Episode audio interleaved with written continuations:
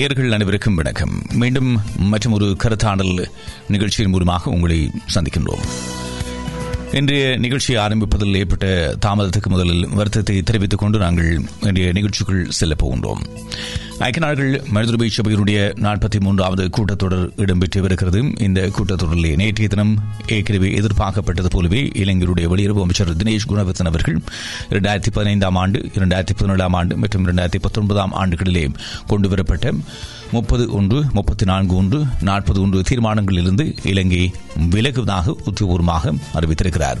இந்த அறிவித்தலுக்கான நீண்ட காரணங்களை விளக்கக்கூடிய உரையையும் அவர் ஐக்கிய நாடுகள் மனிதர்பை சபையிலே நேற்றைய தினம் தன்னுடைய உரையின் மூலமாக வெளிப்படுத்தியிருக்கிறார். இளைஞருடைய அரசியல் சாசனத்துக்கு முரணாக இவ்வாறான ஒரு தீர்மானத்துக்கு முன்னைய இலங்கை அரசாங்கம் இணை அனுசரணை வழங்கவே தவறு என்று அவர் தெரிவித்திருந்தார். குறிப்பாக இளைஞருடைய அமைச்சரவையுடைய அங்கீகாரம் பெறப்படவில்லை. இலங்கையினுடைய நாடாளுமன்றத்துக்கு இது தொடர்பாக விளக்கம் அளிக்கப்படவில்லை என்ற காரணங்களை அவர் சுட்டிக்காட்டி அதனை விட தேசிய பாதுகாப்பு என்ற அடிப்படைகளை முன்னிலைப்படுத்தி இந்த தீர்மானத்தில் இருந்து இணை அனுசனை வழங்குகின்ற தங்களுடைய நிலைப்பாட்டிலிருந்து விலகுவதாக அறிவித்திருக்கக்கூடிய அதே நேரத்திலே உள்ளக பொறிமுறையின் மூலமாக ஏற்கனவே முன்கொண்டு செல்லப்பட்ட விசாரணைகளை மீளாய்வு செய்வதற்கு மாற்று பொறிமுறை ஒன்றை ஓய்வு பெற்ற நீதிபதி தலைமையிலே அமைத்து அது தொடர்பாக பரிந்துரைகள் முன்வைக்கப்படும் நடைமுறை சாத்தியமான தீர்வுகளை நீதிகளை பெற்றுத் தருவதற்கான நகர்வுகளை முன்கொண்டு செல்லப் போவதாக நேற்றைய தினம் இளைஞருடைய வெளியுறவு அமைச்சர் தினேஷ் குணவர்த்தன அறிவித்த நிலையிலே இன்றைய தினம் ஐக்கிய நாடுகள் மதுரை சபையுடைய ஆணையாளர் மிஷல் பர்ச்லட் அவர்கள் தன்னுடைய உரையை ஆற்றியிருக்கிறார். இலங்கை விவகாரம் தொடர்பாக அவர்கள் எடுத்திருக்கக்கூடிய இந்த மாறுபட்ட நிலைப்பாடு தொடர்பாக தன்னுடைய வருத்தத்தை தெரிவித்திருக்கும் அதே நேரத்திலே இலங்கை எங்கெல்லாம் பின்தங்கி இருக்கிறது இந்த மருத்துவ மீறல்கள் தொடர்பாக இவ்வாறான குறைபாடுகளை அது தொடர்ச்சியாக எதிர்கொண்டிருக்கிறது இவ்வாறான அச்சுறுத்தல்களை பிரதிபலிக்கக்கூடிய நிலை இலங்கையில் இருக்கிறது என்பது தொடர்பாக குறிப்பிட்டிருக்கக்கூடிய அவர் மாற்று பொறிமுறை மாற்று திட்டம் என்ற அடிப்படையிலே இலங்கை அரசாங்கம் தற்பொழுது முன்வைத்திருக்கக்கூடிய அந்த பரிந்துரைகளை முற்றாக நிராகரிப்பதாகவும் அவர் தெரிவித்திருக்கிறார். அதனை கடந்து மருத்துவ சபையிலே அங்கத்துவம் பெற்றிருக்கக்கூடிய நாடுகள் இந்த விடயம் தொடர்பாக ஆழமாக கவனம் செலுத்தி நகர்வுகளை முன்கொண்டு செல்ல வேண்டும் என்ற வேண்டுகோளையும் அவர் முன்வைத்திருக்கிறார். இந்த பின்னணியில் தான் ஏற்கனவே பல வாரங்களாக இவ்வாறான நிலவரங்களை இலங்கை அரசு பிரதிபலித்தது என்ற அடிப்படையில் நாங்கள் பேசி வந்திருக்கிறோம். இப்பொழுது ஐக்கிய நாடுகள் மனிதர்பை சபையிலே இளைஞருடைய நிலைப்பாடு அறிவிக்கப்பட்டு ஐக்கிய நாடுகள் மனிதர்பை சபை ஆணையாளர் தன்னுடைய நிலைப்பாட்டை அறிவித்திருக்கக்கூடிய பின்புலத்திலையும் மனிதர்வை சபையிலே அங்கத்துவமாக இருக்கக்கூடிய பிற நாடுகளும் கூட தங்களுடைய கரசனைகளை கவலைகளை குறைகளை வெளிப்படுத்தியிருக்கக்கூடிய நிலையிலே இவை சார்ந்து இன்றைய நிகழ்ச்சியில் நாங்கள் பேசிக் கொள்வதற்காக தமிழகத்தில் இருந்து மூத்த அரசியல் விமர்சகர் யாழ் பல்கலைக்கழகத்துடைய முன்னாள் அரசியல் விஞ்ஞான பீட விரிவுரையாளர் மற்றும் மூத்த அரசியல் ஆசான் மு. திருநாவுக்கரசு அவர்களை இப்பொழுது நாங்கள் இணைத்துக் கொண்டிருக்கிறோம். தொடர்ந்து அவர் மூலமாக சமகால நிலவரம் தொடர்பாக இந்த ஐநா மனிதர்வை சபை தீர்மானத்தை மையமாக கொண்டு இலங்கை அரசியல் தமிழர்களுடைய எதிர்காலம் சார்ந்து நாங்கள் பேசிக்கொள்ளப் போகிறோம் வணக்கம் மு. திருநாவுக்கரசு அவர்களே. வணக்கம் வணக்கம் நேயர்களே. ஆமாம். நீண்ட நாட்களுக்கு பின்னர் உங்களோடு தொடர்பினை ஏற்படுத்தி இருக்கிறோம் பல விடயங்கள் பேசப்பட வேண்டியிருக்கின்றன. கேள்வி பதிலாகவே சென்று விடுவோம். முதலாவதாக இப்பொழுது இறுதியாக ஐக்கிய நாடுகள் சபை ஆணையாளர் மனிதர்கள் சபை ஆணையாளர் மிஷேல் பஷ்லட் இலங்கை எடுத்த முடிவு தொடர்பாக வெளிப்படுத்தியிருக்கக்கூடிய அந்த அறிக்கையை கூற்றை நீங்கள் எவ்வாறு பார்க்கிறீர்கள்? இன்றைய இலங்கை அரசாங்கமானது இவ்வாறான ஒரு நிலைப்பாட்டை எடுப்பேன் என்று அது ஏற்கனவே அறிவித்திருந்தது. இப்போது அது வெளிப்படையாக அறிவித்தலை அது செய்து விட்டது இந்த நிலையில் ஐநா மனித உரிமை ஆணையருடைய அறிவித்தலானது இப்போது வெளிவந்திருக்கிறது. முதலாவது வார்த்தை மனித உரிமை ஆணையருடைய முதலாவது வார்த்தை ரிக்ரெட் என்ற சொல்லை பயன்படுத்திக்கிறார்கள் இலங்கை அரசாங்கம் இதிலிருந்து தன்னுடைய தீர்வை முன்பிருந்ததை விடவும் மாறுபட்டதாக பழைய அரசாங்கம் எடுத்த தீர்மானத்தை விடவும் மாறுபட்டதாக எடுத்திருப்பது நமக்கு கவலை அளிக்கிறது என்றும் ஆனால் தான் அவர்கள் உடன்படவில்லை என்றும் கூறியிருக்கிறார். அவ்வாறு வெளியேறியது தவறு பிழை என்கின்ற செய்தி சொல்லப்பட்டிருக்கிறது. ஆனால் அதற்கு பயன்படுத்தப்பட்ட வார்த்தை மிகவும் சாஃப்டாக இருக்கிறது. மிகவும் ரிக்ரெட் என்ற வார்த்தை தான் பயன்படுத்தப்பட்டிருக்கிறது அதற்கான கடுமையான இந்த வார்த்தை பிரிவுகளுமே இருக்கவில்லை. கடுமையான இந்த வார்த்தை கூட நிறுத்தவில்லை உண்டு. ஆனால் இலங்கை அரசாங்கத்தினுடைய இந்த செயல் மீது தான் நம்பவில்லை என்றும் அங்கு நடந்திருக்கக்கூடிய விடயங்கள் இலங்கை அரசாங்கம் சொல்லியிருக்கிற நியமிக்க போகிற கமிஷன் மீது தனக்கு எந்த நம்பிக்கை இல்லை என்றும் இலங்கை அரசாங்கம் எதிர்காலத்தில் செயற்படுவதற்கு அவருடைய கடந்த கால நடவடிக்கைகளில் நம்பிக்கை அளிக்கவில்லை என்றும் அந்த விவரங்களை அவர் விவரமாக சொல்லியிருக்கிறார். இப்போது இந்த பிரச்சனையை கவுன்சிலிடம் அதாவது மனித உரிமை பேரவையிடம் ஒப்படைத்திருக்கிறார் பேரவை இது சம்பந்தமாக நடவடிக்கை எடுக்க வேண்டும். இதை கருத்தனையில் கொள்ள வேண்டும் என்ற விஷயங்களோடு எழுதப்பட்டிருக்கிறது ம். இ- இதில் உள்ள பிரச்சனை என்னவென்றால். இங்கே அவர் வெளியேறுவதற்காக சொல்லப்பட்ட காரணங்கள் இருக்கிறது இலங்கை அரசாங்கம். அது எந்த விதத்திலும் சட்டபூர்வமற்ற காரணங்கள். இந்த காரணங்கள் ஏற்கனவே மனித உரிமை ஆணையமும் இதை கோரி இருக்க வேண்டும் சொல்லுகிற இதை நாடாளுமன்றத்தில் சமர்ப்பித்திருக்க வேண்டும் இதை நீங்கள் அம- அமைச்சரவருடைய அங்கீகாரத்தை பெற்றிருக்க வேண்டும். போன்ற விடயங்களை இந்த நாடும் இலங்கை அரசாங்கத்துக்கு சுட்டிக்காட்டவில்லை என்பது மட்டுமல்ல. இதனை தமிழ் தேசிய கூட்டம் ஏன் சுட்டிக்காட்டவில்லை என்ற கேள்வியும் இருக்கிறது.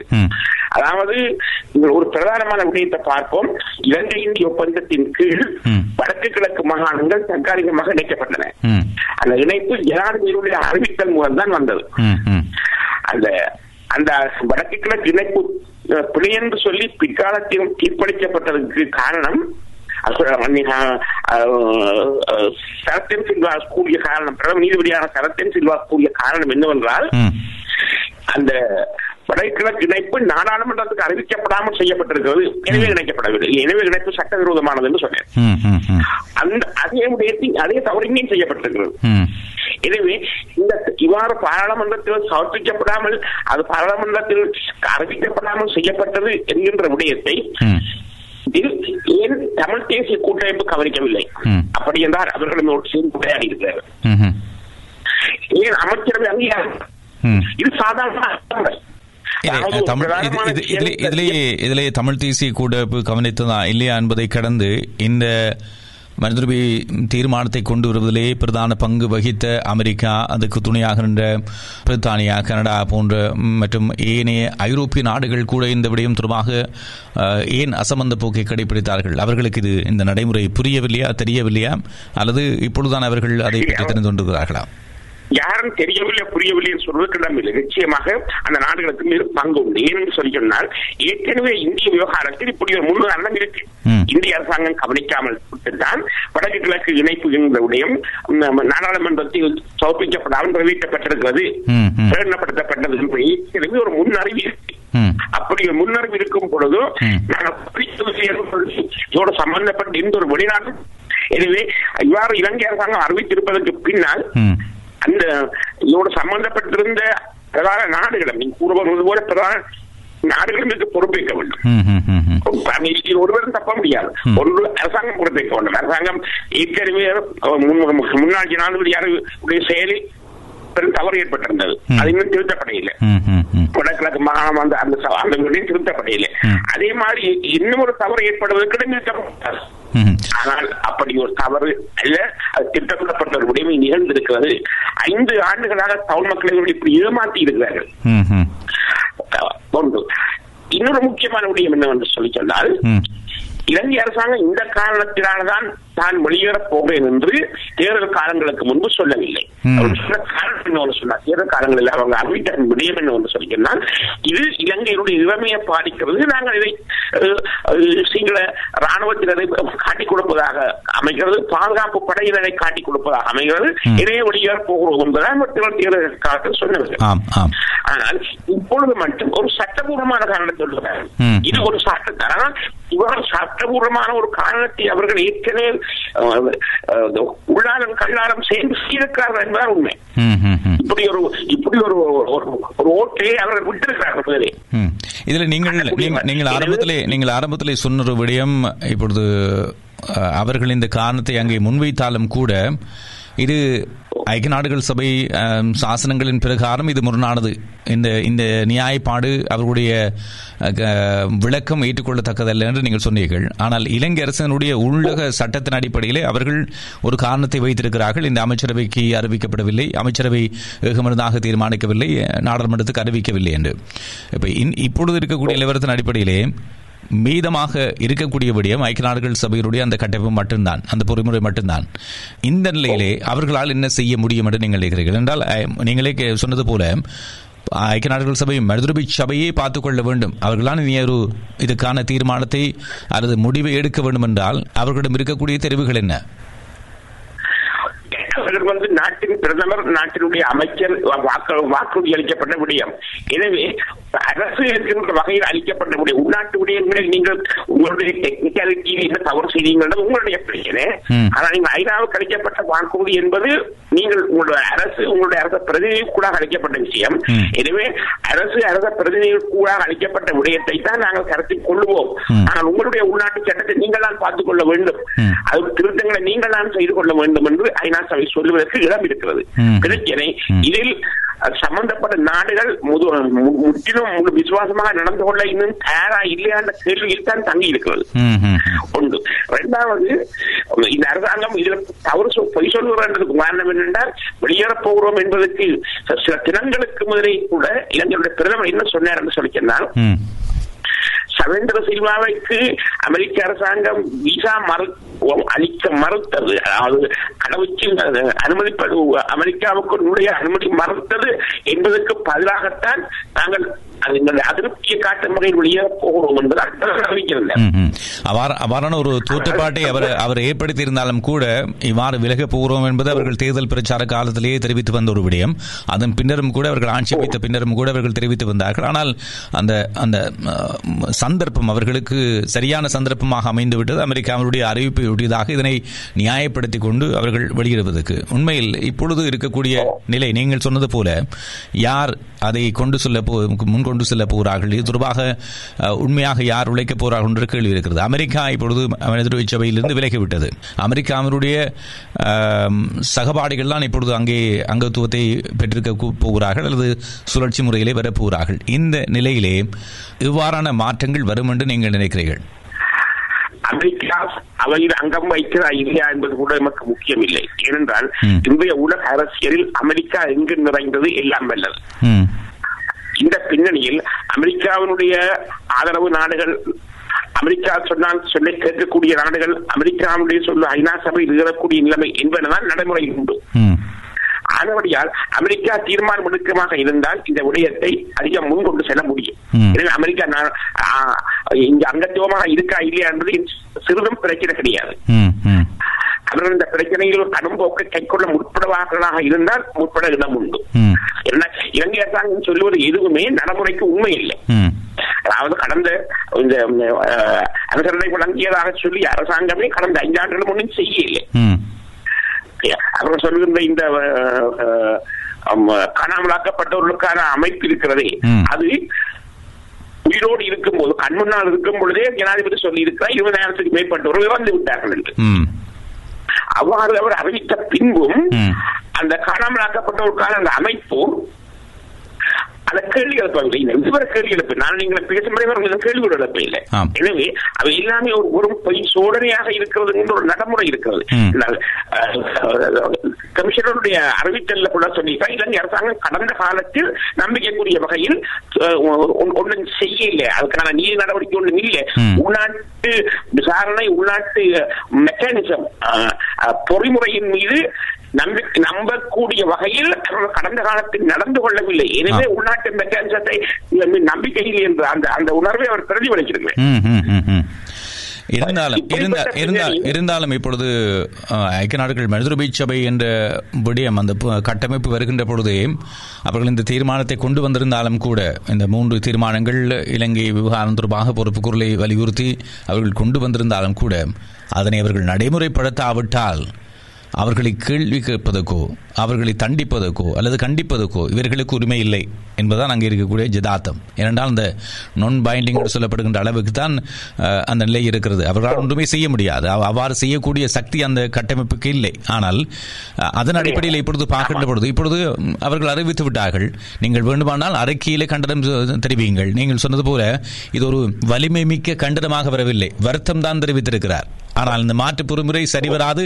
ஏற்கனவே நீங்கள் எதையுமே சரிவர செய்யவில்லை என்பதை சுட்டிக்காட்டி அவர் சொல்லியிருக்கிறார். அதை கடந்து இவர்களால் என்ன செய்ய முடியும்? என்றால் நவநீதம் பிள்ளை வருகின்ற பொழுதோ ஜாய்டாட் அல் ஹுசைன் வருகின்ற பொழுதோ அவர்கள் மீது கொ- கொஞ்சம் அதீத நம்பிக்கை இருந்தது.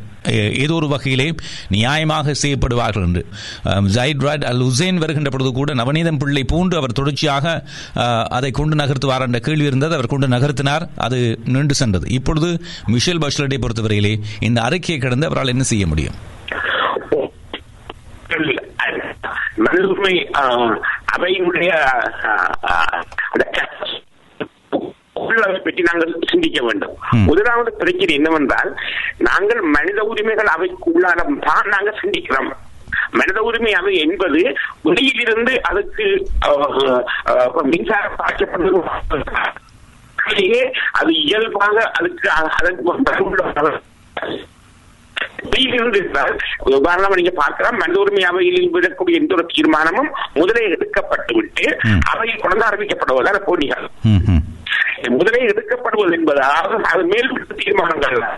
அது மனித உரிமை அமைப்புக்கு வருகின்ற பொழுது அமெரிக்கா அதோடு சேர்ந்த நாடுகள் எடுக்கின்ற தீர்மானங்கள் தான் பின்பு கொண்டு மனித உரிமை அமைப்பில் அறிவிக்கப்பட்டு. பல ஆதரவு நாடுகளுடைய வா- வாக்குகளோடு அது நிறைவேற்றிவிடும் ம்.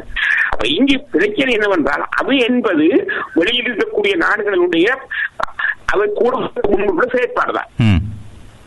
அதனால் வெளியில் இருக்கின்ற அந்த சக்தி இருக்கு. நாடு உள்ள அந்த வரை இருக்கிறதே அது இப்போது இருக்கிறதா மனித உரிமைகள் அவை என்பது நாடுகளுடைய அவைதானே. அந்த நாடுகள் வெளியில இருக்குது. அந்த அந்த நாடுகள் கலைஞ்சு போகையில்லை ம். ம். இ- இந்த அமைப்புக்கு வெளியில இருந்தால் மின்சாரம் பாய்ச்சப்படும் ம். அந்த அந்நாடுகள் தனித்தனியே அதாவது குறிப்பாக அமெரிக்காவின் ஒரு பெரிய சக்தி முடிவெடுக்குமாக இருந்தால். இந்த மனித உரிமை அமைப்பை அது தனக்கு விரும்பினபடி செயல்படுத்த முடியும். மனித உரிமை அமைப்பு என்பது அவை என்பது ஒரு கருவிதான்.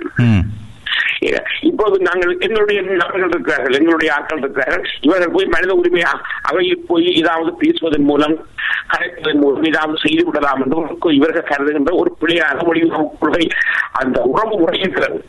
இல்லை. அரசு வெளியில் இருக்கிற அரசுகளைத்தான் கையாள வேண்டும் என்கின்றது எங்களுக்கு இன்னும் புரியவில்லை. உதாரணமாக நீங்க அப்படி பார்க்கலாம். இப்போ வந்து சைட் வென்ஸ்ல போய் எங்களுடைய பேசுவாங்க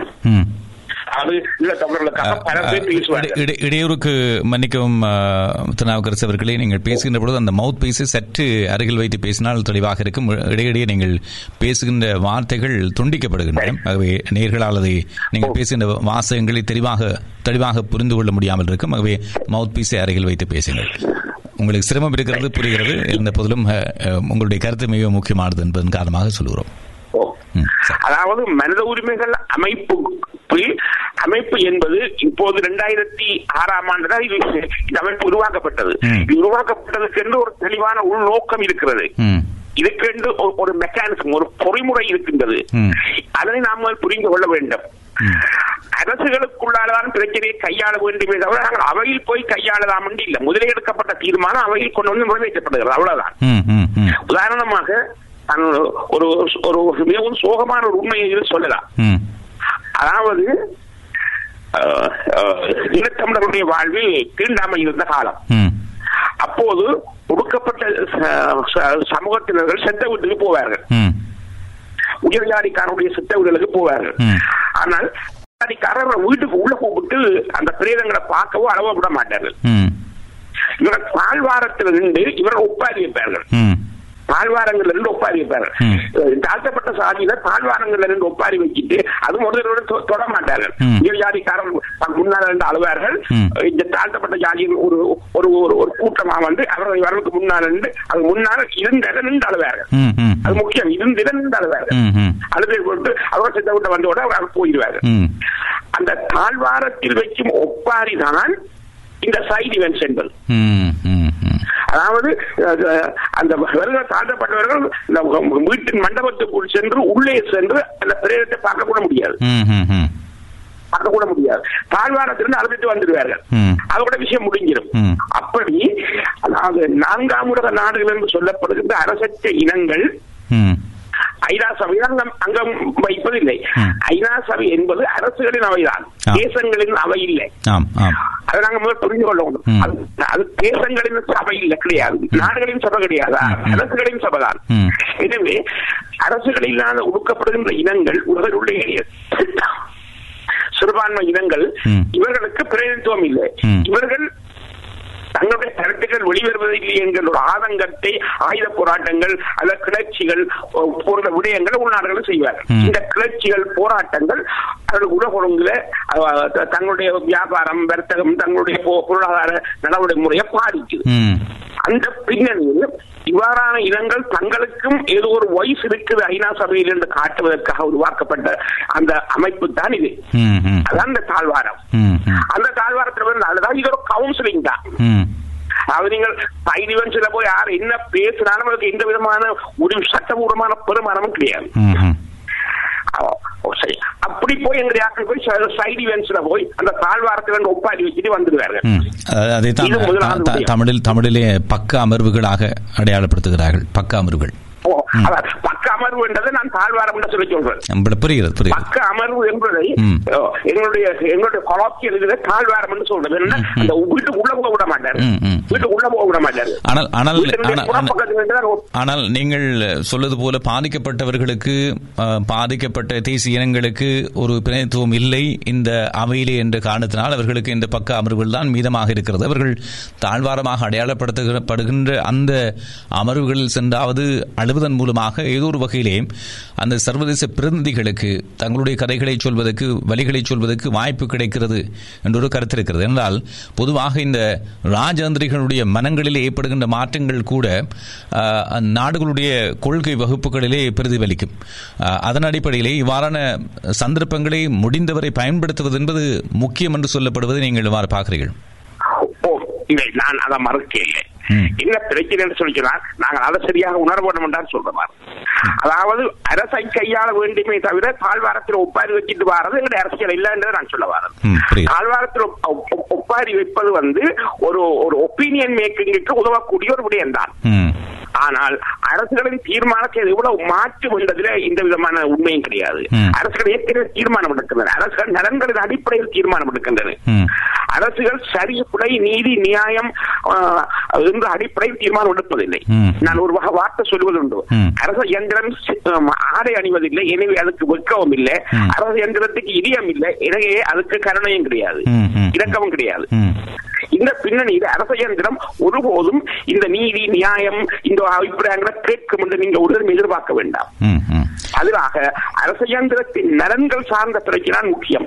இதுல வந்து ஒரு ஒப்பீனியன் மேக்கிங் இருக்கு. உதாரணமாக நீங்கள் ஐநா சபையில் ஐநா சபை என்ற அமைப்பே மொத்தத்தில் அது ஒரு அபிப்பிராயத்தை பிரதிபலிக்கிற ஒரு அமைப்பு தான்.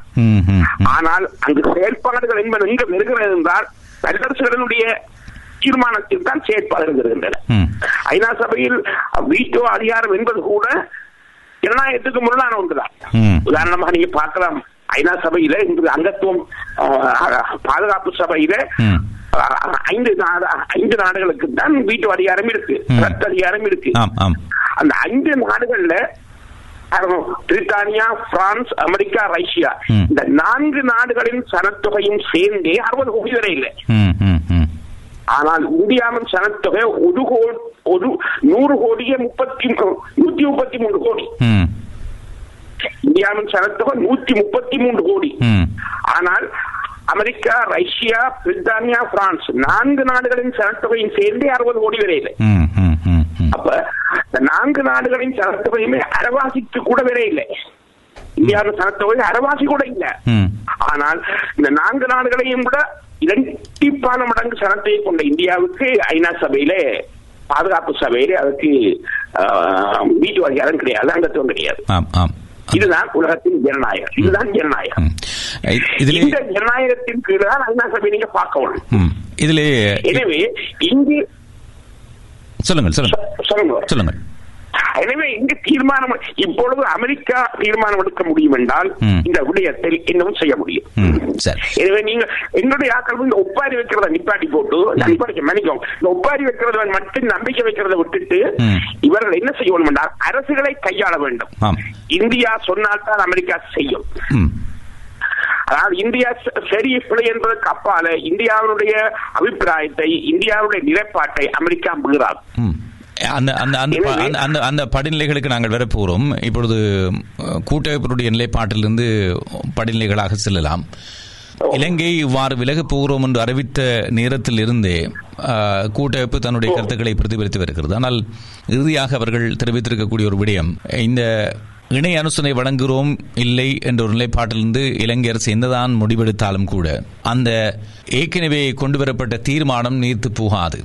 அது தீர்மானம் தீர்மானிக்கப்பட்டதுதான். அதில் இருந்து அந்த தீர்மானத்திலே எந்தவித மாற்றமும் இருக்க போவதில்லை என்று தம் கூட்டமைப்பினுடைய தலைவர் இரா சம்பந்தன் தெரிவித்தார். கூட்டமைப்புடைய பேச்சாளர் எம் ஏ சுமந்திரன் அதை ஆமோதித்தார். அதற்கு அவர்கள் விளக்கங்களையும் கொடுத்தார்கள். இப்பொழுது எதிர்வருகின்ற பங்குனி மாதம் மார்ச் மாதம் வரைக்கும் இரண்டு வருட கால அவகாசம் இருக்கிறது. அதில் ஒரு வருடம் தான் இப்பொழுது முடிவடைந்திருக்கிறது. இன்னும் ஒரு வருட காலம் இருக்கிறது. இப்பொழுது இந்திய இலங்கை விலகுவதாக அறிவித்த போதும் கூட அங்கே வாக்கெடுப்பு நடத்தப்பட்டு அதை ஏற்றுக்கொள்கிறோமா இல்லையா என்று அங்கே ஆமோ ஆமோத ஆமோதிக்கின்ற அல்லது நிராகரிக்கின்ற எந்தவித நடைமுறையும் பின்பற்றப்படவில்லை. இவர்கள் அறிக்கையை சமர்ப்பித்திருக்கிறார்கள். ஆணையாளர் தன்னுடைய அறிக்கையை சமர்ப்பித்திருக்கிறார். அவ்வளவு மட்டும்தான். ஆனால் மிகுதி ஒரு வருடம் இருக்கிறது. ஒரு வருடம் வரைக்கும் இவர்கள் காத்திருந்துதான் ஒரு மாற்று நடவடிக்கை தொடர்பாக அஹ், ஐநா சபையினுடைய ஊடாக நகர்வுகளை மேற்கொள்வார்களா? அல்லது இடையிலே ஏதாவது மாற்றங்கள் வருமா? இல்லை. மீண்டும் சொல்லக்கூடிய விடயம் என்னவென்றால் இது சம்பந்தப்பட்ட அமெரிக்கா நேரடியாக தீர்மானம் எடுத்தால் இது இன்னமும் செய்யலாம். வெறும் இது ஒரு வெறும் சட்ட பிரச்சனை கிடையாது சட்ட பிரச்சனையை கையாள் இந்த அரசுகளுக்கு இடையான உறவு என்கின்ற வகையில். உள்நாட்டு ரீதியான விடயங்கள் இவர்கள் இந்த நாடுகள் உள்நாட்டு விடயங்களில் ஏதாவது சம்பந்தப்படுகின்ற போது அவர்கள் அப்போது அதை சொல்லலாம். ஆனா அரசு வெளியில் வந்து உத்தரவாதம் அளித்து விட்டு போன ஒரு விடயத்தை அவர்கள் கச்சாத்திட்டு போயிருக்கிற ஒரு விடயத்தை அவர்கள் ஏற்றுக்கொண்டு இருக்கிற ஒரு விடயத்தை கண்டபடியெல்லாம் நிராகரிக்கிறதுக்கு இது ஒரு இது ஒன்றும் சாதாரணமாக தெருவில் நடக்கிற திருச்சண்டை அல்ல. உலக அமை இந்த ஐந்து வருடங்களும் இந்த முழு உலகத்தை ஏமாற்றுகின்ற ஒன்று இருக்கு சரி அதாவது ஏற்கனவே முன் அனுபவம் இருக்கு. இலங்கை இந்திய ஒப்பந்தம் சம்பந்தமாக இந்தியாவை இலங்கை அரசு ஏமாற்றியது என்கின்ற ஒரு முன் அனுபவம் இருக்கு. எனவே அந்த முன் அனுபவம் இருக்கும் பொழுது அதை கைவிட்டுட்டு நாங்கள் இனி பதில் சொல்லலாம் இல்லை. இப்போதும் கூட அமெரிக்காவும் அதில் உள்ள ஏழு நாடுகள் தீர்மானம் எடுத்தால் அதாவது அங்கத்துவம் வைக்காத அமெரிக்கா தீர்மானம் எடுத்தாலே இதெல்லாம் செய்ய முடியும். ஆனால் இப்பொழுது அமெரிக்காவினுடைய அம- அமெரிக்காவினுடைய நிலைப்பாடு இலங்கை விவகாரத்தில் இவ்வாறு இருக்க போகிறது என்பதுதான் அங்கே இருக்கக்கூடிய பிரதானமான கேள்வி. ஏற்கனவே அந்த பூகோள அரசியல் பற்றி பூகோள அரசியலை பற்றி நாங்கள் முன்னரும் பேசியிருக்கிறோம். அந்த முக்கோண போட்டி இந்தியா சீனா அமெரிக்கா அந்த அந்த வரிசையிலே வருகின்ற பொழுது யார் யாரை தங்களுடைய கரங்களுக்குள் பற்றிக்கொள்வது என்பதிலே அவர்கள் தீவிரமாக முயற்சித்து வருகிறார்கள். இருந்தாலும் அதிலே ஒரே கூட்டில் பயணிக்கக்கூடிய த- தரப்பாக அமெரிக்கா இந்தியா என்ற இரண்டு தரப்புகளும் இருந்தாலும் அவர்கள் இருவருக்குமே தனித்தனியான மூலோபாயங்கள் இருக்கின்றன. இப்பொழுது கோதாபி ராஜபக்ஷ அவர்கள் பதவிக்கு வந்த பின்னர் மஹிந்த ராஜபக்ஷ அவர்கள் பிரதமராக பதவியேற்ற பின்னர் இப்பொழுது ஐநா மருத்துவ சபை தீர்மானத்தை அவர்கள் நிராகரித்த பின்னர் அமெரிக்கா இலங்கையை என்ன அடிப்படைகளிலே அணுகப் போகிறது அவர்களுக்கும் இவர்களுக்குமான அந்த உறவு நிலை என்பது எந்த திசை நோக்கி நகர்த்தப் போகிறது? ஓ நல்லது இப்போது நீங்க பார்க்கலாம் அமெரிக்கா ஒப்பீட்டு ரீதியில் ஒரு கடன் போக்கை கைக்கொள்ள தொடங்கி இருக்கிறது என்பதற்கு சவேந்திர சில்வாவுக்கு எதிரான தடை நடவடிக்கை ஒரு நல்ல முன்னுதாரணம். அதை நாங்கள் வரவேற்போம். அவர்கள் நலன்களுக்காகத்தான் செய்தார்கள் என்ற ஒரு விமர்சனம் சொன்ன சொல்லப்பட்டார்கள் சொல்லப்படாவிட்டார்கள் நமக்கு அது முக்கியம் இல்லை. எங்களுடைய நலன் அது இருக்கிறா இல்லையா என்றால் எங்களுக்கு எங்களோட நலன் இருக்கு. எனவே நாங்கள் அதை ஆதரிப்போம். இது முதலாவது விடயம். இரண்டாவது இங்க என்ன பிரச்சனை என்றால் இலங்கை விவகாரத்தில் ஈழத்தமிழர்கள் விவகாரத்தில் இந்தியா சொல்கின்ற எடுக்கிற நிலைப்பாட்டை அமெரிக்கா நிச்சயமாக பின்பற்றி நடக்க வேண்டிய அளவு தேவை. அமெரிக்க இந்திய உறவில் உண்டு. அந்த சர்வதேச உறவின் அந்த ஒழுங்கில் ரெண்டு பேருக்கும் இடையில் காணப்படுகின்ற இரு நாடுகளுடைய அரசியலுடைய நலன்களிலும் உண்டு. இன்றைய கட்டத்தில் அமெரிக்கா முடிவெடுத்தால் செய்ய முடியும் அமெரிக்காவை முடிவெடுக்க வைக்கக்கூடிய முழு தலைமும் இந்தியாவுக்கு உண்டு. ஆனால் ஆனால் ஆனால் இந்த ஆமா ஆனால் ஆனால் இந்த விவகாரத்திலே ஈழத்தமிழர்களுடைய சார்பு நிலையை இந்தியா இதுவரைக்கும் பிரதிபலிக்கவில்லை. அது ஈழத்தமிழர்களை பயன்படுத்தி இருக்கிறது ஆனால் தேவையான சந்தர்ப்பங்களிலே அவர்களை காப்பாற்ற வேண்டிய சந்தர்ப்பங்களிலே அவர்களை கை கழுவி விட்டிருக்கிறது. இறுதியாக இடம்பெற்ற யுத்தமாக இருக்கலாம் அதுக்கு முற்பட்ட காலமாக இருக்கலாம் அதுக்கு பிற்பட்ட காலமாக இருக்கலாம். இதுவரைக்கும் ஈழத்தமிழுடைய நன்மதிப்பு பெறக்கூடிய வகையிலே அவர்களுக்கு நம்பிக்கை தரக்கூடிய வகையிலே அவர்கள் நடந்து கொள்ளவில்லை இலங்கை அரசாங்கத்தோடு அவர்கள் நெருக்கமாக ஒட்டி உறவாடிய அளவுக்கு ஈழத்தமிழர்கள் பால் அவர்கள் எந்தவித சமுச்சயம் காண்பிக்கவில்லை. அந்த நிலையிலே எவ்வாறு இந்தியா அமெரிக்காவுக்கு வழிகாட்டும் இந்தியா அமெரிக்கா மீது செல்வாக்கு செலுத்தும் என்று நம்பியிருக்க முடியும்? என்ன அடிப்படைகளிலே? அரசுகள் தங்களுடைய நலன்களின் அடிப்படையில் செயற்படும் அல்லது அவர்களுக்கு ஏற்படுகிற நெருக்கடிகளின் அடிப்படையில் செயற்படுவார்கள். இந்த ரெண்டையும் நாங்கள் புரிந்து கொள்ள வேண்டும் ஒன்று அவர்களுக்கு நேரடியாக இருக்கிற நலன்கள் அல்லது அவர்களுக்கு ஏற்படக்கூடிய நெருக்கடிகளின் மத்தியில் அவர்கள் செயற்படுவது. நெருக்கடிகளும் அவர்களுடைய நலனை சார்ந்துவிடும். ஈழத்தமிழர் விவகாரத்தில் ஈழத்தமிழ் தலைவர்கள் அதாவது அரசு அரசாங்கம் கட்சிகள் தலைவர்கள் என்ற பரிமுறைகள் உண்டு. இங்கு ஒரு இந்திய அரசாங்கம் எடுக்கின்ற முடிவு சில அதிகாரிகளினால் நிறைவேற்றப்படுகின்றது இதான் இந்திய அரசாங்கத்துக்கும் ஐநா மனித உரிமை அமைப்புகளில் உள்ள உறவு. பிரச்சனை அதை தாண்டியது. இப்போது இந்த பிரச்சனையை இந்திய மக்கள் மட்டத்துக்கு எடுத்துச் செல்ல வேண்டிய பொறுப்பு எங்களுடையது முதலாவது தமிழ்நாட்டில் இதுவரை எங்கள் ஈழத்தமிழ் தலைவர்கள் யாராவது தமிழ்நாட்டில் உள்ள கட்சிகளை அதாவது கட்சி வேறுபாடுகளை கடந்து அணுகியிருக்க வேண்டும். இலங்கை அரசாங்கம் அறிவிக்கப் போகுது என்பதற்கு என்ற நிலையை அவை நேர் இந்த அரசாங்கத்தை அவர்கள் பாராட்ட என்று அது நேர்மையாக தந்த பிரச்சனைகளை சொல்லி ம். வெளியேற போறோம் என்று தேர்தல் காலத்துக்கு முதலே சொல்லிட்டார்கள். எனவே இந்த அரசாங்கம் வெளியேற போறது என்ற அறிவித்தல் வந்து வந்தபோது ஐநா மனித உரிமை ஆணையத்துக்கு அளித்த அதனுடைய கடப்பாட்டிலிருந்து வெளியேற போகிறது அது அதனுடைய இணை அனுசரணையிலிருந்து வெளியேற போறது என்று அறிவித்த உடனே. தமிழ் தலைவர்கள் உடனடியாக அவர்கள் அணியிருக்க வேண்டிய நாடு இந்தியா தான். ஈழத்தமிழர்களுடைய சர்வதேசம் என்பது இந்தியா தான் அது அது யார் என்னதான் சொன்னாலும் ஈழத்தமிழர்களின் சர்வதேசம் என்பது உலக அரங்கம் என்பது இந்தியா ஆனால் நீங்கள் நீங்கள் சொல்லுகின்ற நீங்கள் சொல்லுகின்ற அதே விடயத்தை பிரதிபலிக்கக்கூடிய வகையில் தான் நகர்வுகளை இடம் இடம்பெற்று வருகின்றன. தமிழ் தேசிய கூட்டமைப்பு எப்பொழுதும் இந்தியாவினுடைய ஆலோசனைக்கு அமைவாகத்தான் நடந்து கொள்கிறது.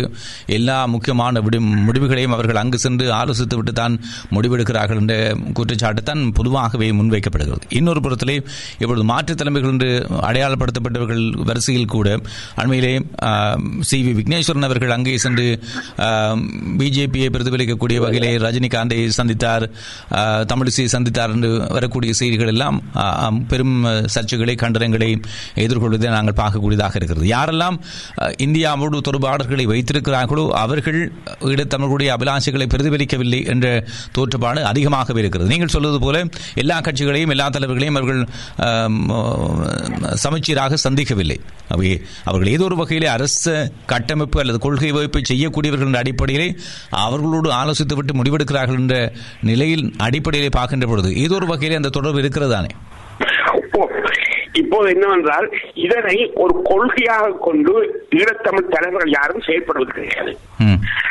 நான் பிரதானமாக பார்க்க வேண்டிய என்னவென்றால் இந்தியா ஒரு கொள்கை. இதுவரை எங்களுடைய கட்சிகளிடம் கொள்கை இல்லை வேணுமென்றால் நாங்கள் எதிர்க்கிறோம் அவ்வளவுதான் ம். இந்தியா இந்தியா வெற்றி எங்களுடைய அரசியல். எங்கள் பக்கம் வென்றெடுப்பதான் அரசியல். ஏன்னா இந்தியா என்ற ஒரு அதாவது நாங்கள் எப்பவுமே இந்த பூகோள அரசியல் என்று சொல்ல பிள்ளையா பயன்படுத்துகிறோம். புவிசார் அரசியல் நாங்கள் பயன்படுத்த வேண்டிய கடினமான சொல்லும் புவிசார் அரசியல் ஜியோ ம். பூகோள அரசியல் என்பது குளோபல் எங்கள்- எங்களுடைய உலக உறவு என்பது ஜியோ பாலிட்டிக்ஸை மையமாக கொண்ட உறவுதான் திருநாவுக்கரசு அவர்களே உங்களுடைய உங்க- உங்களுடைய அந்த மவுத் பீஸை மீளம் ஒரு முறை சரி செய்து கொள்ளுங்கள். மீளம் உங்களுடைய ஒலித்தளவு குறைவாக வருகிறது. சரி சொல்லுங்கள். ஆ.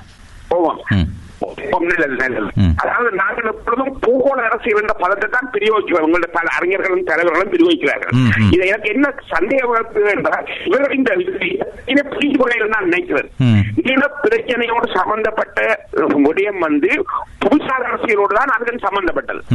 அதாவது அமெரிக்கா இலங்கையோடு சம்பந்தப்படுவது கூட புவிசார் அரசியல் நிலங்களோடு தான். இலங்கைக்கு இருக்கக்கூடிய அமைவிட புவிசார் தான் அமெரிக்கா இலங்கையில் அக்க செலுத்த காரணம். அதன் சீனாவுக்கு காரணம். அதன் அடிப்படையில் தான் ஒரு பாலிடிக்ஸ் வருது அரசியல் ம். பூகோள அரசியலை பற்றி பேசுறோம் இல்ல எங்க பிரச்சனை ஜியோ அரசியல். புவிசார் அரசியல் இந்தியா பிரதானமான. பிறந்த இரட்டை பிள்ளைகள் போல இருக்கு நிலைமை.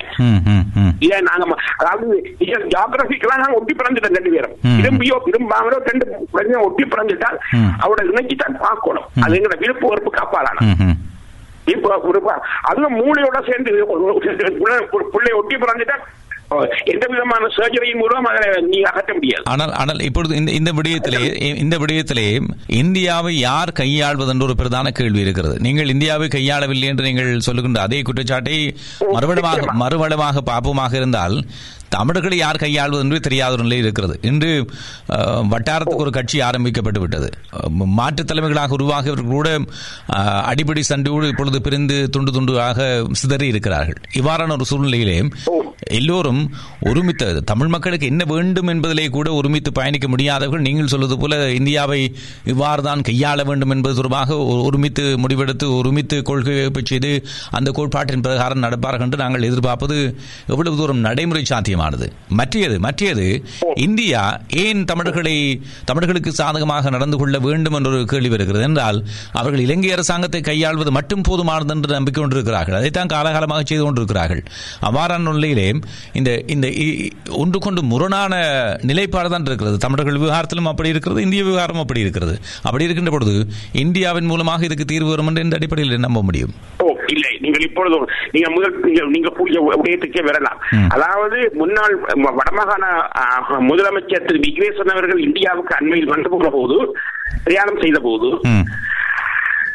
இந்தியா சம்பந்தமான கொள்கையில் தப்பு இருக்கு என்று அவர் வெளிப்படையாக சொல்லியிருந்தார். அப்போ இந்தியாவுக்கு சொல்றாருன்னா உங்களுடைய பாதுகாப்பு நிலம் ஈழத்தமிழருடைய பாதுகாப்பில் தங்கியுள்ளது. ஈழத்தமிழருடைய பிரச்சனைக்கு இந்தியாவினுடைய பிரச்சனையோடு தொடர்புள்ளது எனவே ஈழத்தமிழர்களுடைய ஏற்படக்கூடிய இழப்பு உங்களுக்கு உள்ள இழப்பு. என்ற விடயத்தை அவர் சுட்டிக்காட்டியிருந்தார். ஒரு தலைவர் மட்டத்தில் சுட்டிக்காட்டப்பட்ட முதலாவது விடயம் அது. அவர் வந்து நீங்க கூறியதையொட்டி நிச்சயமா நாங்க விரிவாக பேசித்தான் ஆக வேணும். அதாவது ஈழத்தமிழ் தலைவர்கள் தமிழ்நாட்டு தலைவர்களை அணுகுவது என்பதில் எந்த விதமான மூலவாயத்தையும் உத்தியையும் கொண்டிருக்கவில்லை. அவர் விக்னேஸ்வரர்கள் வந்த பொழுது அவர் விரும்பியோ விரும்பாமலோ அவர் சந்தித்தது நீங்க சொல்லியவாறு பிஜேபியினுடைய நபராக இருந்த தமிழ். தமிழிசையும் சந்தித்திருந்தார் அதே வேளையில் ரஜினிகாந்தையும். ஓ, நான் அவரை இதற்கு பின் சந்தித்திருந்தேன் அதுல அந்த- சந்திப்புகள் அவர் சொல்ற ஏனைய ஆட்களை சந்தித்து நான் இருந்தேன். அதாவது டிஎம்கே மற்ற ஏனைய கட்சிகள் எல்லாம். ஆனால் நிலைமை ஒரு- குறுகிய நாள் தியானத்தில் அவர்கிட்ட செய்ய முடியல மீண்டும் வந்து நான் சந்திப்பேன் என்று சொன்னேன். அப்போது நான் அவருக்கு சொல்லியிருந்தேன் கட்சி வேறுபாடுகளை கடந்து நான் பேசும்போது சொல்லியிருந்தேன் கட்சி வேறுபாடுகளை கடந்து அனைத்து கட்சியோடையும் நீங்க பழக வேணும் பேசணும். நீங்க மட்டுமல்ல எல்லா தலைவர்களும் தமிழ்நாட்டுக்கு வந்து தமிழ்நாட்டில் உள்ள அனைத்து தலைவர்களுக்கும் உங்களை பிரச்சனையை சொல்லணும். அவ்வாறு சொல்வதன் மூலம் ஒரு நெருக்கடியை உருவாக்க விக்னேஸ்வர் வந்த பொழுது மீடியாக்கள் அவருடைய செய்தி வந்தது. அப்ப மக்களுக்கு தெரியும் இந்த அரசாங்கத்துல பிரச்சனை இருக்குது. தமிழ் மக்கள பிரச்சனை தீரே இல்லை என்று. நீங்கள் பார்க்கலாம் தமிழ்நாட்டில் இங்க மக்கள் நம்புவனால் பிரச்சனை தீர்ந்துட்டு நம்புறாரு. அதாவது நல்லாட்சி அரசாங்கம் வந்த உடனே பிரச்சனை முழுக்க முடிஞ்சு நம்பினார்கள் ம், குறைஞ்சது இப்போதாவது மீண்டும் ராஜபக்சா வந்த உடனே பிரச்சனை வந்துட்டு என்று சொல்றதுக்கு எங்களோட தலைவர்கள் வேற இல்லை. நிச்சயமாக தமிழ்நாட்டுக்கு தமிழ்நாடு சம்பந்தமாக ஒரு கொள்கையை வாழ்க்கணும் இங்க அரசாங்கம் சம்பந்தமான ஒரு கொள்கையை வாழ்க்கணும். இப்ப நீங்க பாருங்க ராஜபக்ஷ அண்மையில வந்து போன போது. அவர் முதலாவதாக அவர் பிரதமரையும் வெளி வெளி- வெளியுறவு அமைச்சரையும் சந்தித்தார் ம். யாரையும் சந்தித்தார். அதே அளவுக்கு அவர் எதிர்கட்சியான சோனியா காந்தியையும் ராகுல் காந்தியையும் சந்திக்கிறேன். இந்த இந்த உறவு முறைகள் ஒன்று இருக்கு. அதே போல தமிழ் தலைவர்களும் இங்க வந்து ஆளுங்கட்சியை சந்திக்கணும் எதிர்கட்சியை சந்திக்கணும் ஏனைய ஆட்களையும் சந்திக்கணும். சந்திக்கு அந்த எங்க- எங்களுக்கு வெளியுறவு கொள்கையை கையாண்ட ஒரு பாரம்பரியம் தமிழ் தலைவருடன் கிடையாது கணவனும் கிடையாது அந்த சிந்தனையும் கிடையாது. தமிழ் தேசிய கூட்டமைப்பு டெல்லியில வந்து எப்பாதாவது கோயில் திருவிழாவுக்கு போற மாதிரி வருஷத்துல ஒரு நாளை கோயில் கொடியேறனா போற மாதிரி வந்து இந்திய பிரதமரை சந்திக்க கலைச்சிட்டு இந்தியாவோட பேசிட்டோம்னு சொல்றது அதல்ல நம்ம ம். பிரதமரை சந்திப்பது தீர்மானம் எடுத்த அவங்க. அதுக்கு முதல் கிரும அதிகாரிகளை சந்திக்கணும் மக்களை சந்திக்கணும் ஜேர்னலிஸ்டை சந்திக்கணும் ஊடகவியலாளர்களை சந்திக்கணும். எல்லா வகையான வாய்ப்புகளையும் பயன்படுத்தி ஒப்பீனியனை கிரியேட் பண்ணணும் ஒரு ஒப்பீனியனை மேக் பண்ணணும் ஒரு ஒப்பீனியனை டிசைனாக மாற்றம் செய்யணும். அதுக்கான ஒரு செயல்முறை திட்டத்தை தமிழ் தேசிய கூட்டமைப்பு கொண்டிருக்கையில மாட்டுக் கட்சிகள் கொண்டிருக்கையில மாட்டுக் கட்சிகள் என்று சொல் மாட்டுத் தலைமை பற்றி பேசுகின்ற கூட்டாகவும் கொள்ளையில தனியாகவும் கொள்ளையில அதாவது மாற்றுத் தலைமை பற்றி பேசியவர்கள் யாராவது ஒரு அரசியல் பயணத்தை இலங்கை இந்தியாவுக்கு செய்திருக்கிறார்களா தனிப்பட்ட பயணங்கள் தான் செய்திருக்கிறார்கள் வருவார்கள் கோயிலுக்கு கோயிலுக்கு வருவார்கள் அவரோட போயிடுவார்கள். பெருமளவு கோயிலுக்கு வருவார்கள் அல்லது தங்களோட தங்களோட பிள்ளைகளுடைய படிப்பு சம்பந்தம் வருவார்கள் அல்லாவிட்டால் மருத்துவத்துக்கு வருவார்கள். இப்பொழுது நாங்கள் எல்லா கேள்விகளையும் பார்க்கின்ற பொழுது எல்லா தரவுகளையும் பார்க்கின்ற பொழுது ஜெனிவாவில் ஆரம்பித்து இப்பொழுது நாங்கள் இந்தியா வரைக்கும் அமெரிக்கா வரைக்கும் சென்று விட்டாலும் கூட தவறு அங்கே இருக்கிறது என்று பார்த்தால் மீளவும் மீளவும் தமிழர் தரப்பில் தான் தவறு இருக்கிறது என்ற பதில் தான் பெறுகிறது என்றால் இப்பொழுது அதை எப்படி சரி செய்வது? எப்படி சரி செய்வது? இல்ல இப்போது ஏற்பட்ட அனுபவம் இப்போதையும் சரி செய்வதை பற்றி ஒரு ஒரு ஒரு விதமான கஷ்டம் இல்லை. கடந்த ஐந்து வருடங்களும் தமிழ் மக்கள் ஏமாற்றப்பட்டிருக்கிறார்கள். அதாவது சுதந்திரன் அவர்கள் லண்டன் நகரில் முன்னாள் பல்கலைக்கழக மாணவர்கள் சந்தித்த போது அவர்கள் சொன்னார்கள் நீங்கள் உங்களுடைய நீங்கள் கூறியபடி பதவி விலகத்தானே வேண்டும். பதவி தோல்வி அடைய அரசியல் யாப்பு திருத்தம் தோல்வி அடைஞ்சா பதவி விலக சொன்னீங்களே அவர்களுக்கு சொன்ன பதில் என்னவென்றால் வீடியோல இருக்குது அரசியல் யாப்பு திருத்தம் கைவிடப்பட இல்லை நாடாளுமன்றத்தில் என்ன இருக்குது? அது மட்டும் இல்ல கோத்தபாயா சொல்லி இருக்கிற நான் ஒரு புதிய அரசியலாக கொண்டு வர வேண்டும் இது ஒரு சிறுபுள்ளத்தனமான அலாப்பி விளையாட்டு. ஊர்ல கிராமிய வார்த்தை அலாப்பி என்று சொல்லுவாங்க. அது கைவிடப்பட்டாச்சு இனி அரசியலாக கொண்டு வரப்பட என்று சொல்லியாச்சு. சரி அப்படி என்றால் இப்போது இன்னொரு இடத்துக்கு வருவோம். இப்பொழுது இலங்கையினுடைய வெளிவிகார அமைச்சர் வெளிப்படையாக தாங்கள் இந்த கடந்த ஐந்தாண்டுகளில் நடந்த அமுல உடையிலிருந்தும் நாங்கள் வெளியேறுகிறோம். நாங்கள் அதை நிராகரிக்கிறோம் அறிவித்தால் ஐந்தாண்டு முடிவும் தோழியில முடிஞ்சு இருக்கல அதாவது போர்க்குற்ற விசாரணை அதாவது மனித உரிமை சம விஷயங்கள் அந்த போர்க்குற்ற விசாரணை அதுக்குள்ள அரசியல் தீர்வும் இருக்கு. இணைய அனுசரணையிலே அரசியல் தீர்வும் ஒரு அங்கம். அதாவது கூட்டு விசாரணை கலப்பு விசாரணை என்பதோட அரசியல் தீர்வும் ஒரு அங்கம். எனவே ஐநா சபையில நிராகரிக்கப்பட்டு விட்டது. என்றால் ஐந்து ஆண்டுகள் நடவடிக்கை தோல்வியில முடிக்கின்றல முடியுது எனவே அவர்கள் அந்த தோல்விக்கு முதல் பொறுப்பேற்று பதவி விலக வேணும். தோல்வி என்பது இப்பொழுது சுதந்திர இலங்கை நாடாளுமன்றத்தில் இதுக்கு எனவே தோல்வி என்று சொன்னார். ஆனா இப்பொழுது ஐநா சபையில வந்தது தோல்வி தானே? ஆனால் அவர்களுடைய அவர்களுடைய பதிலை ஏற்கனவே அவர்கள் தெரிவித்து விட்டார்கள். இலங்கை விலகுவதாக அறிவிக்கலாம். ஆனால் ஐக்கிய நாடுகள் சபையிலே ஜெனிவாவிலே கொண்டு வரப்பட்ட அந்த தீர்மானம் இன்னமும் நடப்பில் இருக்கிறது. அது கிடப்புக்கு போகவில்லை என்பதுதான் அவருடைய பதில். அவை அவர்களை பொறுத்தவரையில் சொல்வார்கள். இன்னும் இன்னும் விளக்கமாக கேட்டால் அவர்கள் சொல்ல போகிற பதில் எதிர்வருகின்ற மார்ச் மாதம் வரைக்கும் அது நடைமுறையில் இருக்கிறது மீளாய்வு காலம் இருக்கிறது. அதாவது அவர்கள் சொல்வது கால நீடிப்பல்ல மேற்பார்வைக்கான காலம். நீடிக்கப்பட்டிருக்கிறது என்ப என்ற பதத்தை தான் மீளவும் மீளவும் அவர்கள் வலியுறுத்துகிறார்கள். இந்த விடயத்திலே பதில் இருக்கு. அவர்கள் விலகுவதாக சொன்ன பதில் இவர்களுக்கு மிக அவமானகரமான பதில். நாடாளுமன்றத்தில் சௌரிக்கப்படவில்லை அமைச்சரவையின் அங்கீகாரம் பெறவில்லை இணைய வெளியேறுகிறோம் என்று சொன்னால் அந்த தவறுக்கு பொறுப்பேற்கணும். மற்றது அவர்கள் அறிவித்திருப்பது என்பது இவர்களுடைய அரசியல் நடவடிக்கைகளுக்கு தோல்விதான். அறிவித்த பின்பும் மனித உரிமை ஆணையர் வந்து அன்னைக்கு கண்டிக்கல வருத்தம் தான் தெரிவிச்சிருந்தார் ஆனா அது நிலப்படம் எடுத்திருக்கிறார் ஆனா வருத்தம் தான் தெரிவிச்சிருக்கிறார் இன்றைய நிலையில் இவ்வாறு அறிவித்திருக்கின்றவே இவருடைய ஐந்தாண்டு கால அரசியலின் தோல்விதான்.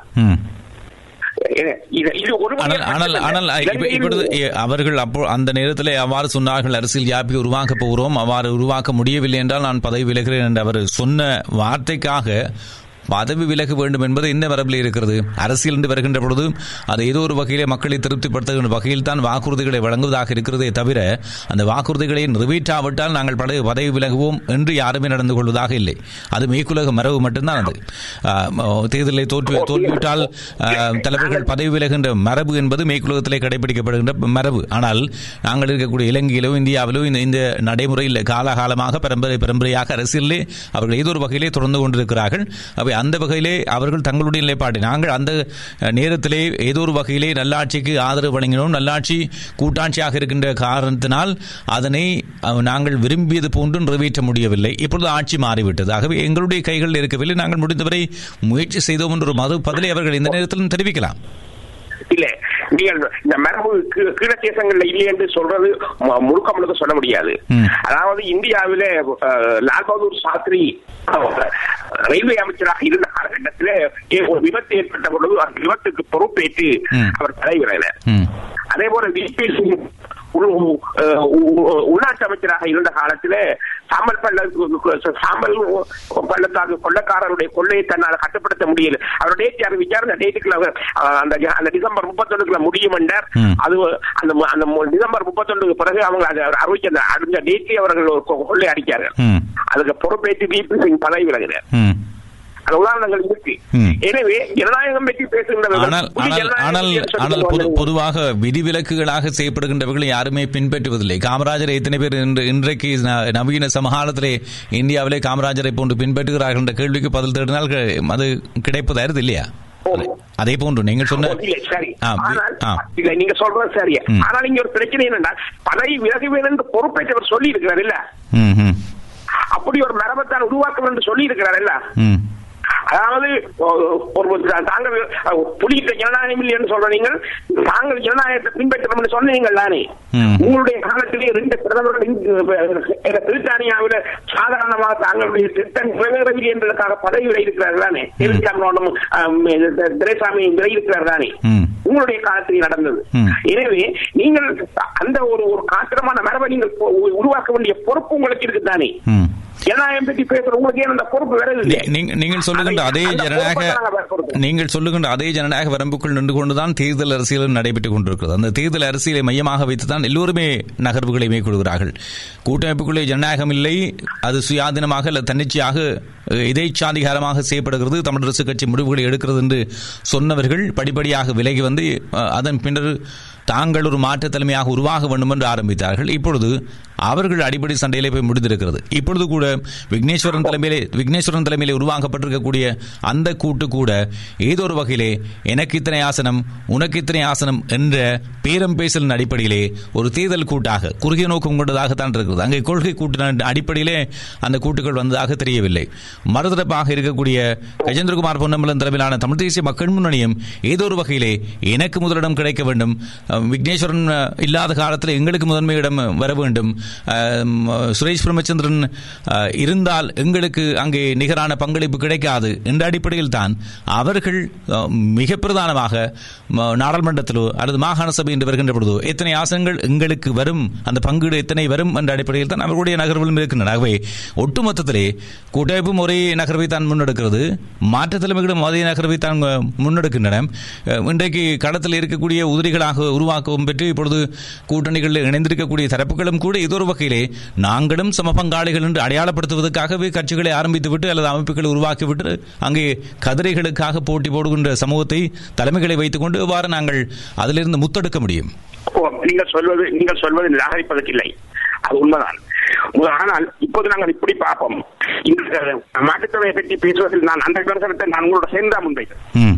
அதாவது சுமந்திரலிங்கார் சொல்லிட்டார் எனவே அவர் பதவி விலக வேண்டும் என்ற விடயத்தை மாட்டுத் தலைமையில் உள்ளவர்கள் முன்னெடுக்கையில ஒன்று ரெண்டு அறிக்கையை விட்டுட்டு பேசாமல் இருக்கணும்.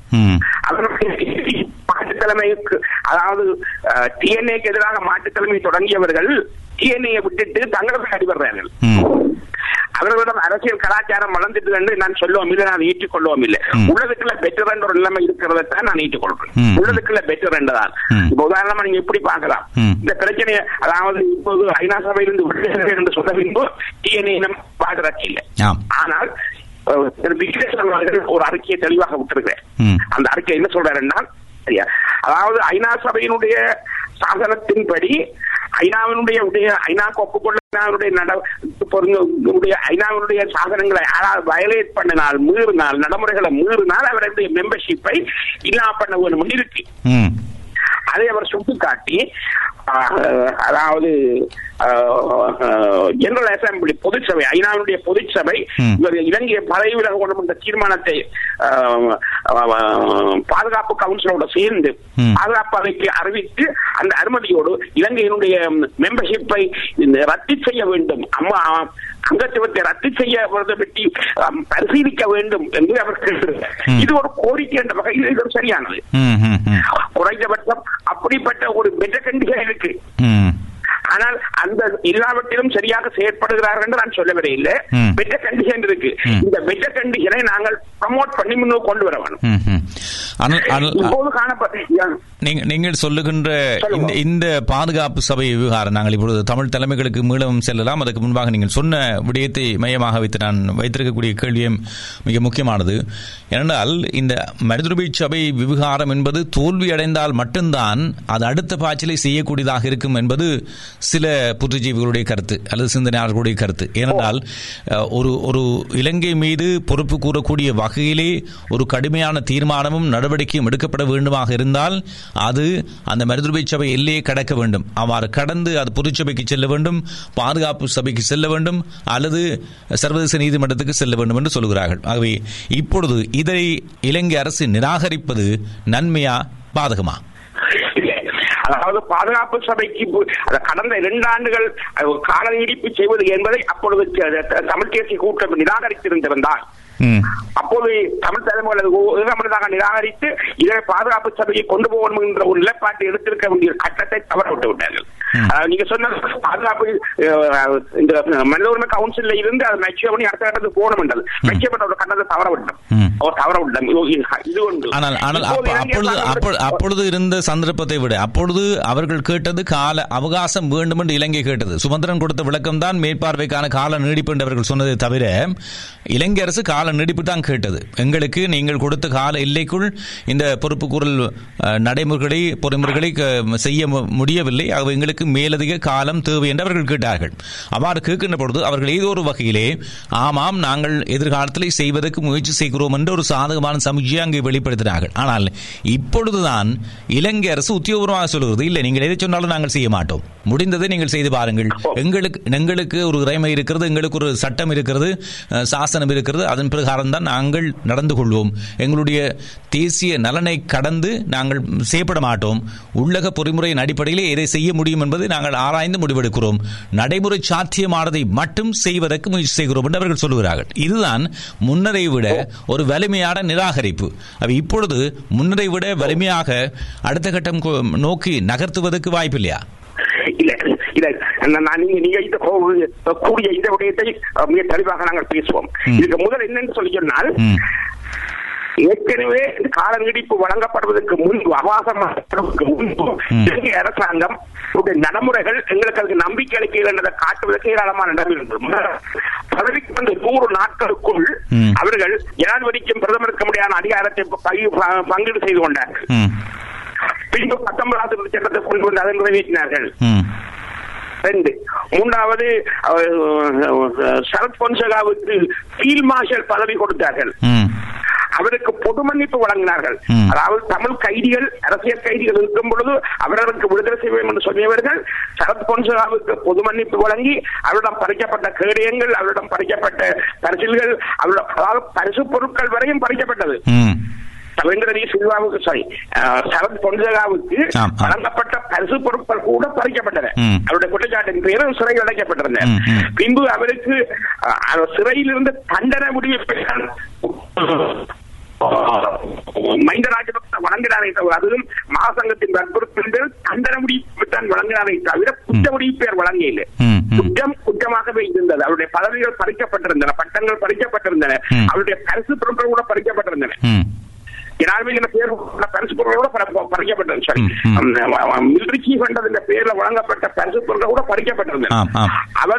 அனைத்தையும் திருப்பி கொடுத்தது மட்டுமல்ல. அவர் பொது மன்னிப்பு அளித்தது இதை தீயனை சேர்ந்தான். ம். அவர் நூறு நாளைக்குள்ள செய்துட்டீங்க நூறு நாளைக்குள்ள செய்துட்டீங்க.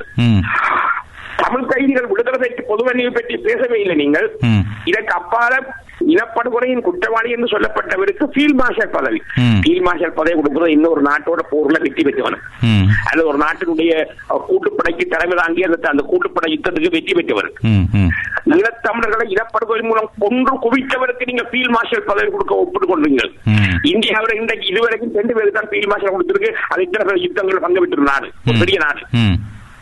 ஆனால் இலங்கையில ஈழத்தமிழர்களை கொன்று குவித்த இனப்படுகொலையின் குற்றவாளிக்கு நீங்கள் ஃபீல்ட் மார்ஷல் பதவி கொடுக்க ஒப்புக்கொண்டீங்க நீங்கள் நீங்கள் அரசாங்கத்தால் ஆமாம் நீங்கள் சொல்லுகின்ற முன்னே அரசு ஒரு பக்கம் சிரித்த முகத்தை காண்பித்துக் கொண்டு தான் செய்ய வேண்டியதை அத்தனையும் செய்தது. அவர்களுடைய ஆட்சி காலத்தில் தான் ஆயிரம் பௌத்த விகாரைகள் வடக்கு கிழக்கில் அமைக்கப்படும் என்ற தீர்மானம் கூட எடுக்கப்பட்டது. அது தொடர்பாக கூட்டமைப்பு மௌனமாகத்தான் இன்று வரைக்கும் இருக்கிறது.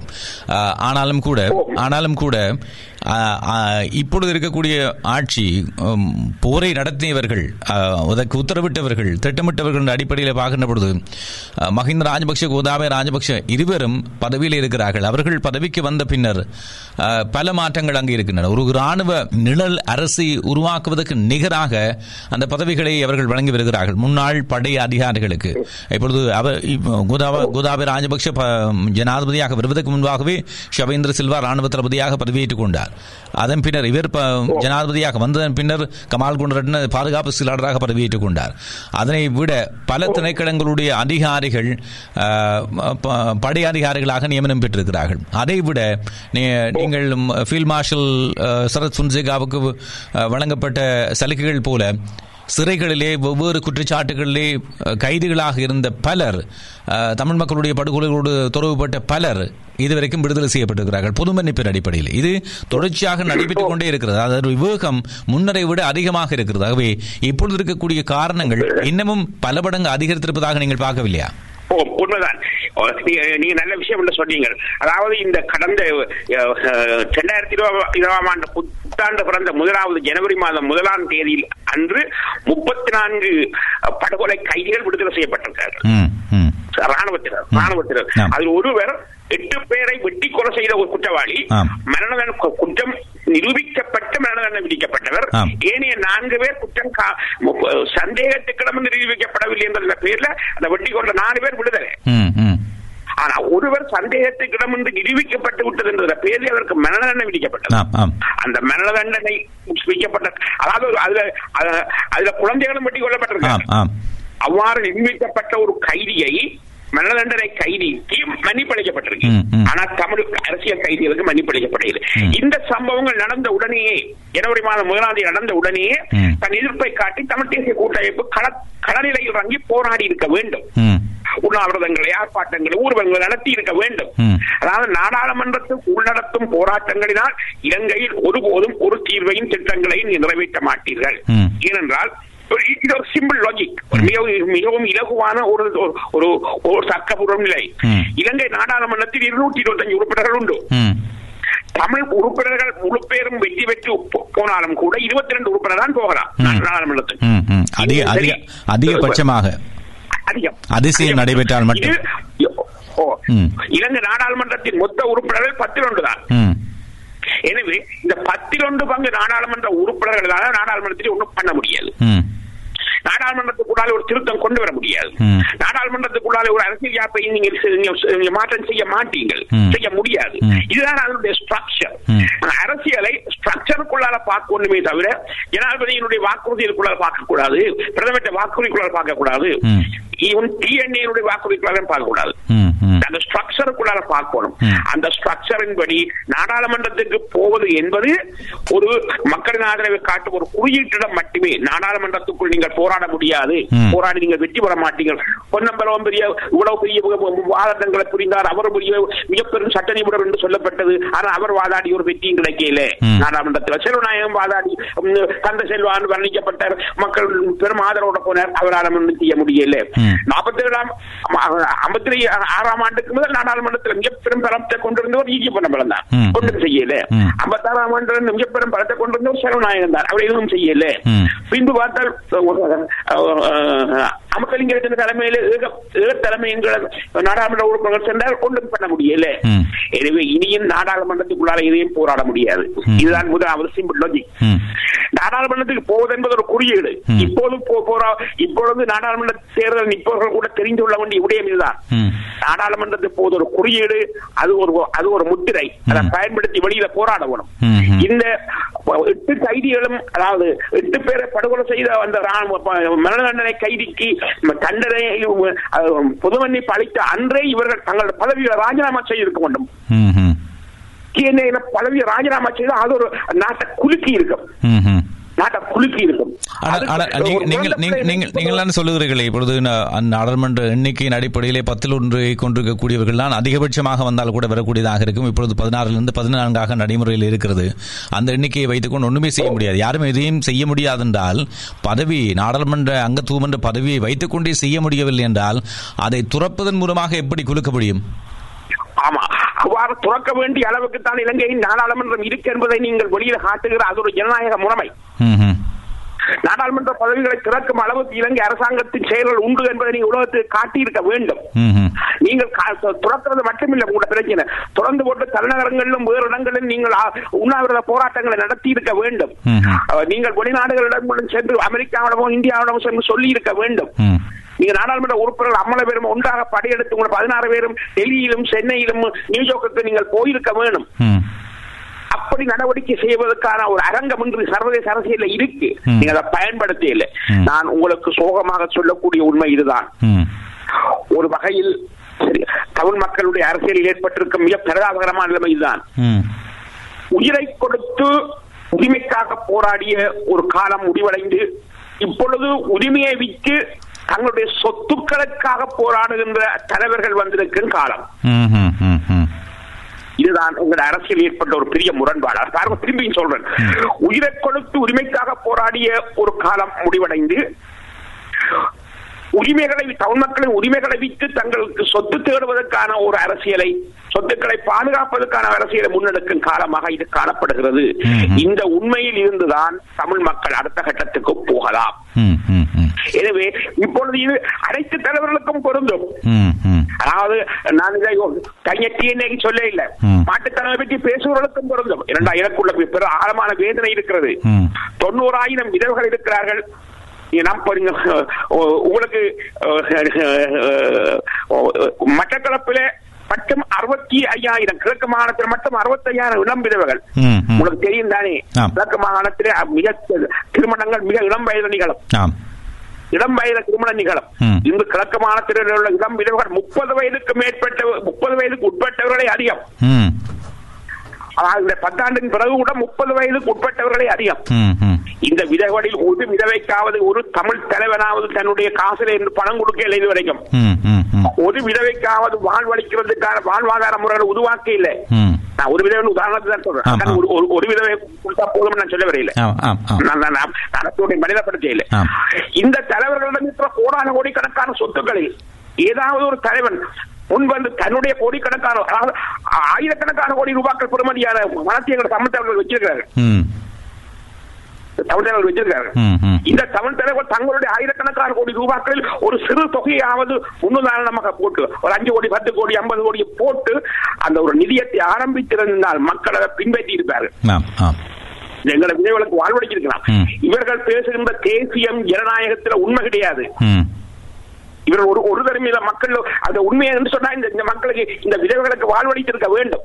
இந்த விதவைகளுக்கு நீங்கள் பேசிய நீங்கள் நீங்கள் ஏற்றிய உசுப்பும் நீங்கள் ஏற்றிய போராட்ட உணர்வுகளும் அந்த இளைஞர்களை போராட்டத்துக்கு தள்ளியது பங்கிருக்கு. அவர்கள் அதாவது திரு சம்பந்தன் அவர்கள் சொல்லியிருக்க டிஎன்ஏ உருவாக்கத்துல புலிகளுக்கு ஒரு பங்கும் இல்லைன்னு ம். எனக்கு நூறு வீதம் தெரியும். நூறு வீதம் தெரியும் இரண்டாயிரத்தி நான்காம் ஆண்டு தேர்தலில் வீடு வீடாட்சி என்று பிரச்சாரம் செய்தது புலிகள் தான். இவர்கள் வீடுகளில் இருந்து காலையாடி கொண்டு தேர்தலை வெற்றி பெற்றவர்கள். புலிகள் தன்னுடைய பணத்தை கட்டுக்கட்டாக அரசியல் பொறுப்பாளர்களுக்கு அனுப்பி எங்கு வண்டிகள் வாகனங்கள் போக்குவரத்து செலவு சாப்பாட்டு செலவு பார்த்தவர்கள். புலிகள் தான் அந்த லிஸ்டை தீர்மானித்தவர்கள். சம்பந்தம் நாடாளுமன்ற தலைவராக இருக்கிறதா இல்லையா தீர்மானம் இறுதி தீர்மானத்தை அஹ், தமிழ்ச்செல்வன் தான் தேர்தலின் பின்பு அறிவிக்கிறேன். அதாவது சம்பந்தம் கூப்பிட்டு வன்னியில கூப்பிட்டு.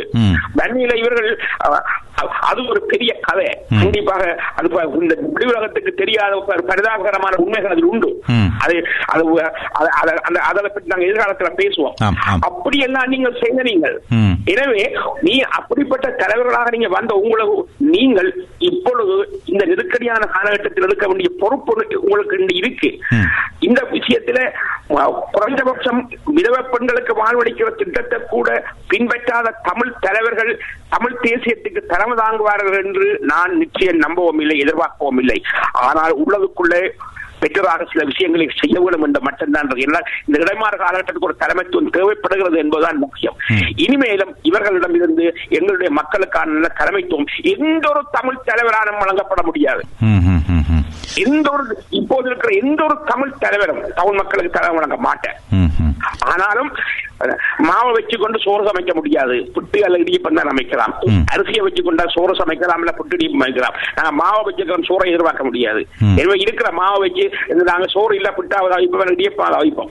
அதுதான் நிகழ்ச்சியை நிறைவு செய்கின்ற நேரம் நெருங்கிவிட்டது. மிக சுருக்கமாக ஒரு சில விடயங்களை பேசிவிட்டு நிறைவு கொண்டு வருவோம். மிக முக்கியமாக இப்பொழுது எல்லா பிரச்சனையும் ஒரு கொள்ளைக்குள் தான் நிற்கிறது. தமிழர்களுடைய தலைமை என்ற விவகாரத்திலே. அது சரி செய்யப்படாமல் தமிழர்களுக்கான எந்த விதமான ஆக்கபூர்வமான தீர்வும் கிடைக்காது நீதியும் கிடைக்காது என்ற ஜதார்த்தம் தான் அங்கே வெளிச்சமாக தெரிகிறது. இந்த நிலையிலே நீங்கள் உட்பட அங்கே களத்தில் இருக்கக்கூடிய பலர் பல முயற்சிகளை மேற்கொண்டீர்கள். இந்த தலைமைகளை ஒன்றிணைத்தல் தொடர்பாக. அது சாத்தியப்படவில்லை.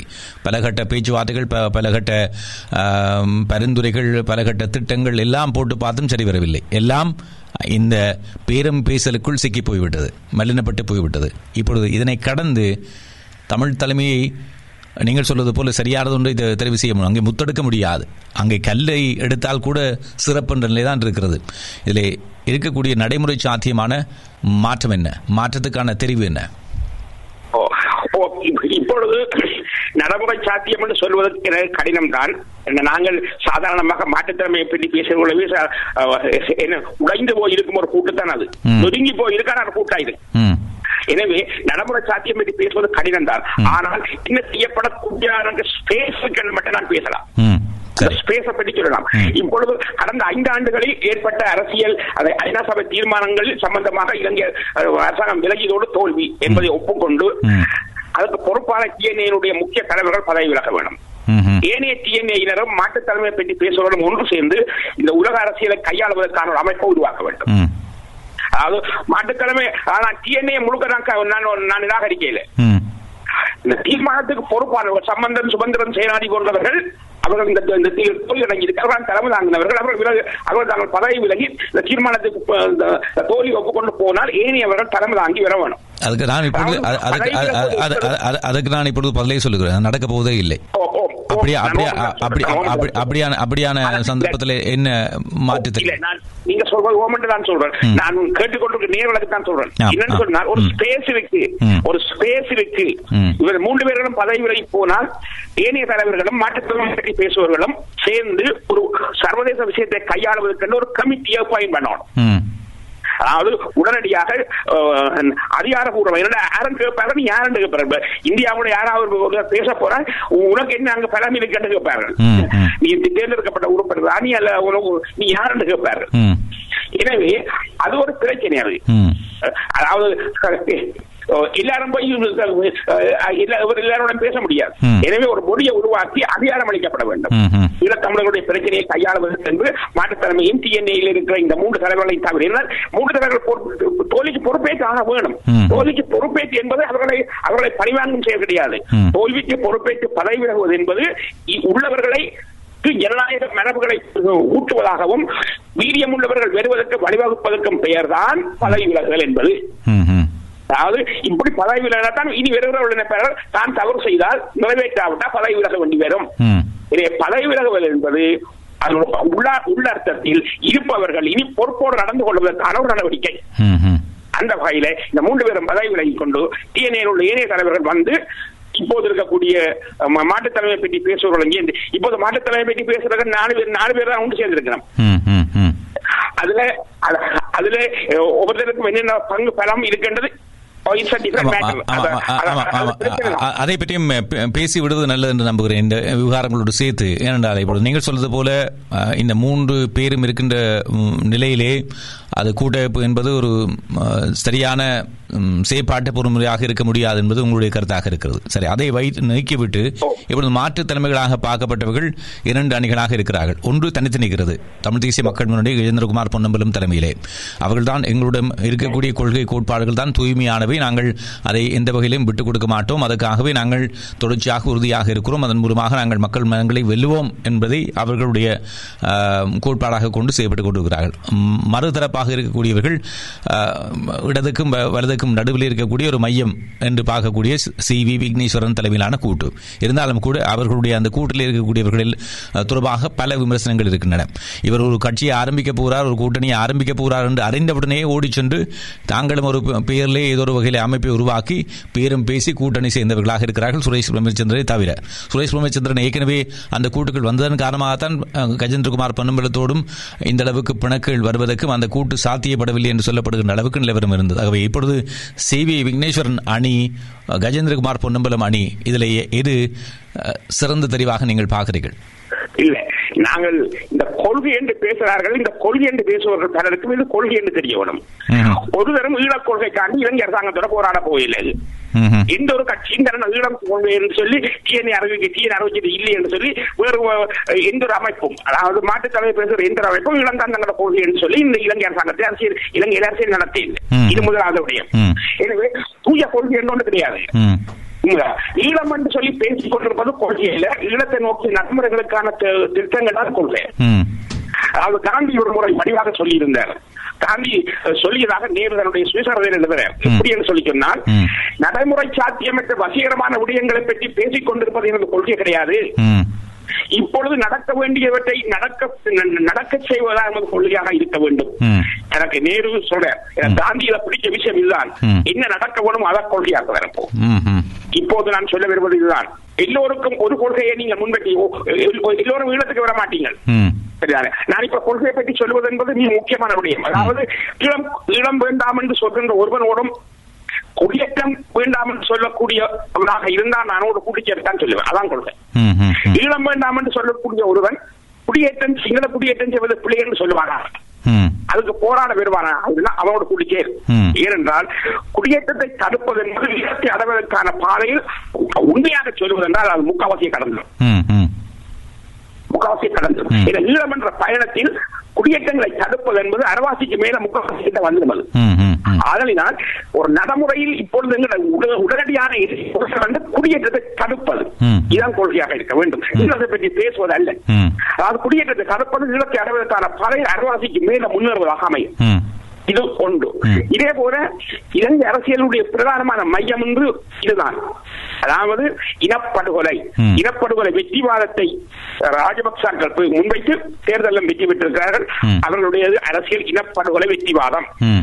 ஈழத்தமிழனுடைய அரசியல் என்னவாக இருக்க வேண்டும் என்றால் இனப்படுகொலைக்கு எதிரான நீதிவாதம். இதைத்தான் தொண்ணூற்றி இரண்டாயிரத்தி ஒன்பதாம் ஆண்டு அரசியல். ம். இந்த பத்தாண்டில் இனப்படுகொலைக்கு எதிரான நீதிவாதத்தை முன்னிறுத்த வேண்டும் என்ற அரசியலில் நாங்கள் முன்னுக்கு போக இல்லை ம். ஆனா வெற்றிவாதத்தை முன்னிறுத்துகின்ற அரசியல்ல கோத்தபாயாக்கள் ராஜபக்சாக்கள் முன்னுக்கு வந்துட்டார்கள். இனியும் இனப்படுகொலை வெற்றிவாதம் இனப்படுகொலைக்கு எதிரான நீதிவாதம். இந்த நீதிவாதம் என்கின்ற தெளிவான தீர்மானத்தை எடுக்க வேணும் ம். இதுதான் முதலாவது. இப்ப ஈழம் பற்றி நீங்க பேச வேணாம்.